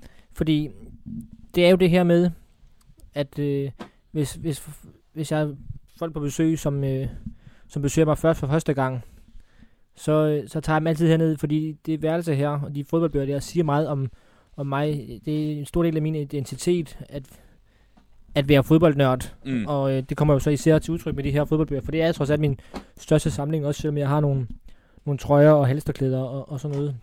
Nu har vi ikke talt dem i dag, men jeg tror også, at, at vi er over de 300. Øhm, så så, så det, det siger bare noget, og, og, og i vores researchfase til den her udsendelse, her, der kom vi jo til at snakke om den her Katrine Diaz øh, klumme, hun skrev for, for et års tid siden, tror jeg det var, hvor hun skrev om, at hun ikke spiser bøf bourguignon med, med dig. Jeg spiser ikke bøf bourguignon med dig, før jeg har set din bogreol. Mm. Øh, men altså, hun har så sagt, til gengæld sagt til, til Euroman, hvor hun ligesom blev bedt om at uddybe det her. Der Hvem sagde, er Katrine, Katrine Dias? Det kan ja, vi jo skal det skal lige lige sige, det er det litteraturanmelder på, på Berlinske, øh, og bogblogger, kan man vil kalde Mm. hende. Øhm, men hun skrev det her, en klumme om det, hun havde svært ved at finde en, en kæreste på det her tidspunkt. Hun skrev, at, at det var, hun søgte noget intellekt, og derfor øh, ville hun gerne øh, have, at den hun datede var, havde en, en fed bogreol. Nu ser du desillusioneret ud, Sebastian. Jamen det er fordi, jeg, jeg får en lille smule vid, vild i det her, tror jeg. Ja. Hva, øhm, Jeg har sat, øh, det er fordi, det vender vi lige tilbage til. Nu tager vi lige Katrine Diaz. ja, klart. Jeg, jeg Og- tror, jeg har styr på det nu. Øh, men hun siger det her med, at øh, hun ikke vil spise bøf bourguignon med en mand, før hun havde set hans bogreol. Ligesom for at sige, at øh, hun vil gerne vide, hvem det var, hun sad overfor. Og der har hun så uddybet det med at sige, at, at for, for nogle mennesker, så er det jo bare helt naturligt. Første gang, man er hjemme hos en, så det, kigger man lige på den bogreol, for at finde ud af, hvem det er, der bor her. Øhm, og, og det øh, skriver han også om, Nick Hornby, i, øh, i øh, High Fidelity, hvor det er ikke med i filmen, men, men på et tidspunkt så er han hjemme ved et par sammen med Laura, på en sådan parmiddag, hvor, øh, hvor han har en helt vildt hyggelig aften, og, og de hygger sig bare rigtig meget. Og så, øh, så siger hun til sidst, Laura, gå nu hen og kig på den bogreol. Og det havde han nemlig ikke gjort. og så går han hen og ser, at de har den mest forfærdelige musiksmag. Og det var ligesom for hende for at bevise, jamen du kan godt hygge dig med nogen, der ikke ved lige så meget som musik. øh, som dig. Men, men det er rigtigt, jeg, jeg gør det samme, når jeg er hjemme ved nogen, jeg ikke har været ved så styre, styre lige hen mod se. Fuldstændig, det gør jeg også. Fuldstændig. Øhm, og der var det jo en fornøjelse engang at få forvildet mig hjem til Flemming Poulsen og så se, at vores bog Drømmeland står i hans. Men det er så en anden øh, historie. Skal vi lige summe op på, på reolen her? Ja. Det jeg gjorde lige før, det var, at, øh, at, vi, at jeg har de her øh, danske biografier, der glider over i øh, engelske, eller udenlandske biografier, som så glider over i duften af græs. Mm. Og så tænkte jeg, at den skulle glide over i, øh, i specifikke emner. Ja, først så har du lige taget Eller hvad? Eller litteratur. Du har taget skønlitteratur Ja. her. Den vil jeg faktisk lukke, med. Den vil jeg sætte ned herned helt for enden. Ja, så havde vi lige den her, som jeg kastede hovedet på Jamen, dig. jamen det, er, det er duften af græs. Ja. Men var der noget med, hvor den var købt? Nej, men det er bare fordi, den er, den er, den er købt i, øh, i New York, i The Strand. Ja. Og det samme sted har jeg stående et, øh, et skilt, skråstreg citat, som jeg har stående på min bogreol. Mm. Øh, Der har du købt, der har du købt det skilt. Der har jeg købt det skilt. Ja. Hvad, hvad er der, der står? If you go home with someone and they don't have books, don't fuck them. Det er også en meget god regel. Ja. det er en... Øhm, det er et længere citat fra den kultfilminstruktør, der hedder John Waters, hvor han, hvor han siger, We need to make, make books cool again. If you go home with someone and they don't have books, don't fuck them. Don't let them explore you until they've explored the secret universes of books. Don't let them connect with you until they've walked between the lines on the pages. Books are cool if you have to withhold yourself from someone for a bit in order to, for them to realize then this, then do so. Og det synes jeg, jeg synes bare, det er sjovt. For mig var det, øh, jeg synes, det var et sjovt citat. Og, og, og så er der i hvert fald ikke nogen risiko for, at folk kommer hjem til mig and don't want to fuck me, fordi der er ikke nogen bøger, dem er der rigeligt af. Så det er ikke en far, vi kommer i. Øh, for mig var det ligesom ikke så meget udtryk for det her. Sådan lidt, det er sådan lidt... Øh, hvis man kun tager citatet som hele, det der korte citat, så er det sådan lidt smagsdommeri. Mm. For den anden her er en måde at sige, det her det er en måde at folk for folk at opdage bøgerne på, det lange citat. Der er en, øh, der er en mand på min vej, han bor lidt på hus lidt længere nede her. Jeg har set ham flere gange cykle rundt i en øh, t-shirt, hvor der står Make America read books again. Ja. det Præcis. Og det, for mig er det, det, for mig er det mest, mest af alt et udtryk for, for kærlighed til bøger. Ja. Og, øh, og som, øh, som, som jeg godt kan lide, og som jeg synes var, var sjovt at have stående på en bogregel. Også fordi, vi snakker om det her, mange af de her citater er minder, og det her mm. var en, en aften, hvor jeg gik rundt i New York, og var inde i den her enorme boghandel, der hedder The Strand, som praler med, at de har øh, noget, der minder om 29 kilometer hylder med bøger. Ja. Og så bare gå rundt derinde og snuse og lede efter bøger, og så synes jeg, det var en perfekt anledning til at have et citat, lidt provokerende, som, øh, som hylder min kærlighed til bøger. Mm. Som, som jeg kan genkende min egen kærlighed til bøger i, i hvert Ja. fald. Men jeg kan godt lide det, du sagde tidligere med, at, at, at det er jo viden, det vi har stående her. Mm. Nu snakkede vi om fodboldquiz tidligere, og, og, og, og uden det skal blive for selvsmagende, så, så, så bliver vi jo nogle gange sådan øh, spurgt, hvor ved du det fra, hvis man slynger et eller andet øh, fact ud. Og der skal man bare svare, "Men det er fordi, jeg læser, det er fordi, jeg læser bøger. Mm. øh, fordi det, det er bare fedt, om, at, øh, at man kan bruge det som bibliotek. Altså så en- som, som journalist også, altså bruge det som fodboldbibliotek, hvis man skal have fat i noget der. Fuldstændig. Nå, øh, du har sat min, øh, du har sat det skønlitterære allerbærest på hylden. Allerbærest, det synes jeg var er oplagt. for- fornuftigt, ja. Så er spørgsmålet nu, øh, at der, der, der er to kategorier, der mangler de jo sat i hylden. Der er den, der hedder specifikke emner, som Mhm. jo er alt muligt forskelligt. Mm. Og så Det der, er alt lige fra business til taktik, til psykologi, til fodboldtrøjer. Ja, lige præcis. Der, der er alt muligt. Lige fra FIFA-banden, den her Andrew Jennings øh, bog, hvor han afslører øh, den korrupte fodboldtop. Og så er der øh, nærmest en billedbog med en masse øh, grafiske billeder af, ja, 1000 fodboldtrøjer hedder den bare, mm. Som øh, jeg har brugt til at indoktrinere min søn med. Og så han kan, han kan faktisk mange fodboldtrøjer Har efterhånden. han en yndlings? Jamen, han, han, hold, han siger jo, han holder med, med, øh, med, med Barcelona og Bayern München og Danmark og OB. Sådan. Så det er jo fint nok. Men øh, hvad vil du gøre her? Vil du sige øh, turneringer, som er slutrunder, Ja, jeg vil tage turneringer. og så slutte af med specifikke? Ja. Godt. Skal vi sætte nogle turneringer på? Øh, Hælde dem ind, ja. Jeg tror, vi kommer med pladsproblemer her. Det tror jeg også. Det tror jeg desværre også. Og jeg Det er, synes jo ikke, ikke, det, var, det er jo ikke nogen lykkelig slutning på den her podcast, at vi Nej. kan konstatere, at vi kommer til at mangle plads. Nej, men øhm, det er jo mit problem. Det må jeg se at få gjort noget ved. Følg med i en senere udgave af Bold og Bøger. Nu har vi også et stort problem her, for den er der simpelthen ikke plads til. Den plejer at ligge, den plejer sådan at ligge på siden -agtigt. Hvordan sådan her? Det er rigtig dårligt radio, det her. Ja. Ah, Hvad hedder det? øhm, Vi mangler også den her, der hedder, vi mangler også humor. Den skal, synes jeg måske skal ned og stå ved siden af... Af skønlitteratur. Ja, Eller, fod, eller ja, græs. ja. Her har Nej, vi har fundet øh, fodbold for, for fjolser. Og det var Sale, som jo er den her satiriker, der i mange år lavede selvsving. Han var også en del af, af Michael Bertelsens øh, univers på et tidspunkt. Øh, de her øh, uaktuelle nyhed, nyheder og sådan noget. Det er ham, der laver afsløring om, at uh, Tour de France ikke findes, men bliver optaget i tv-studie. Ja, og han har også, øh, han laver også går undercover som roligan. Ja. For at blive fodbold. Øh, ja, hvor han møder øh, lederen af Roliganslænget, Allan Gibbernakker. Vi kan slå op et tilfældigt sted i den her øh, øh, fodbold for fjolser, som du har købt for 29,5 i en eller anden genbrugsbutik et eller andet sted. Virkelig godt køb. Jeg har gjort, selv gjort det samme i sin tid. Stærkt. Kunsten at filme. Selvfølgelig indgår det italienske begreb at filme også i spillet. Italieneren har rendyrket kunsten til at illudere voldsom smerte og forulempelse, hvilket giver medfølelse hos dommeren og den kvindelige del af publikum. Er skuespil veludført, kan du udløse et gult kort fra dommeren til modstanderen, og i særligt tilfælde en ekstra lasagne- lasagne fra den kvindelige del af publikum. Den, det er en, det er en fremragende helhedsoplevelse. Simpelthen en meget tosset bog. Er meget, meget, meget tosset på. Øhm, men den har også en plads i det her fodboldbibliotek, og jeg, jeg, jeg har jo faktisk en, en, en relativt anselig bunke af de her, som vi så kalder for underholdning, for den rummer også en quizbog. Men det er fordi, jeg jo også godt kan lide øh, netop lige at bladre op i sådan en der, og få et, et billigt grin, eller en citatbog. Øhm, Fodbold er også sjovt. Det må Præcis. vi huske. Det skal, det skal primært være sjovt. Det er det. Og, øhm, og der, var, der, der kommer vi også til at stille den her The Illustrated uh, History of Football af David Squire, som vi har talt om flere gange, som bare er fremragende. Apropos folk, man skal følge på Twitter. Mm. Øhm, men ja, vi er ved at være ved vejs ende. Jeg øh, får lige styr på de sidste der med, øhm, med specifikke emner, som der bliver svært ved at få plads til. Ja.